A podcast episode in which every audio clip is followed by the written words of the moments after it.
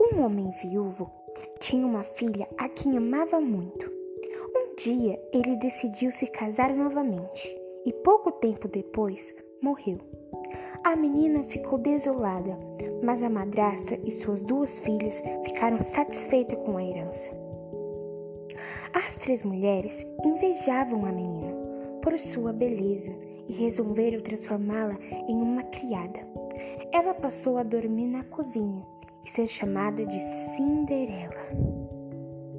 Cinderela varria e limpava e cozinhava, e chorava muito porque todos a tratavam mal.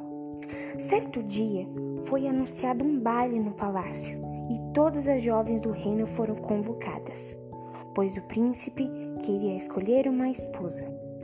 As filhas da madrasta acreditavam que seriam escolhidas e foram para o baile zumbando de Cinderela. A pobre Cinderela também desejava muito ir, mas jamais poderia aparecer no baile vestida com trapos que usava. Ela chorava sem parar quando sua fada madrinha apareceu. Não chore, minha querida, disse a fada. Vim para levá-la ao baile e com sua varinha mágica fez surgir um vestido maravilhoso. Depois transformou uma abóbora em carruagem, os ratos em cavalos e o gato num elegante cocheiro. Divirta-se, minha querida, mas lembre-se de que o encanto desaparecerá à meia-noite, advertiu a fada. Quando Cinderela entrou no palácio, Todos ficaram encantados com sua beleza. O príncipe não quis dançar com nenhuma outra donzela. Então o relógio começou a bater às doze badaladas da meia-noite. Cinderela desceu as escadas correndo antes que o encanto terminasse, mas acabou perdendo seu sapatinho de cristal.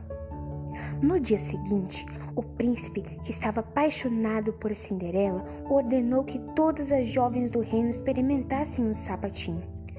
Na casa de Cinderela, as irmãs tentaram tentaram colocar o sapatinho de todas as formas possíveis, mas nenhuma conseguiu, pois os seus pés eram maiores que os lindos sapatinhos de Cinderela.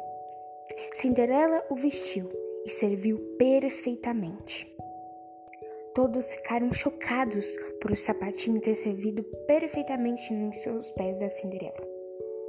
No dia seguinte, todo o reino comemorou o casamento do príncipe e da Cinderela, que viveram felizes para sempre.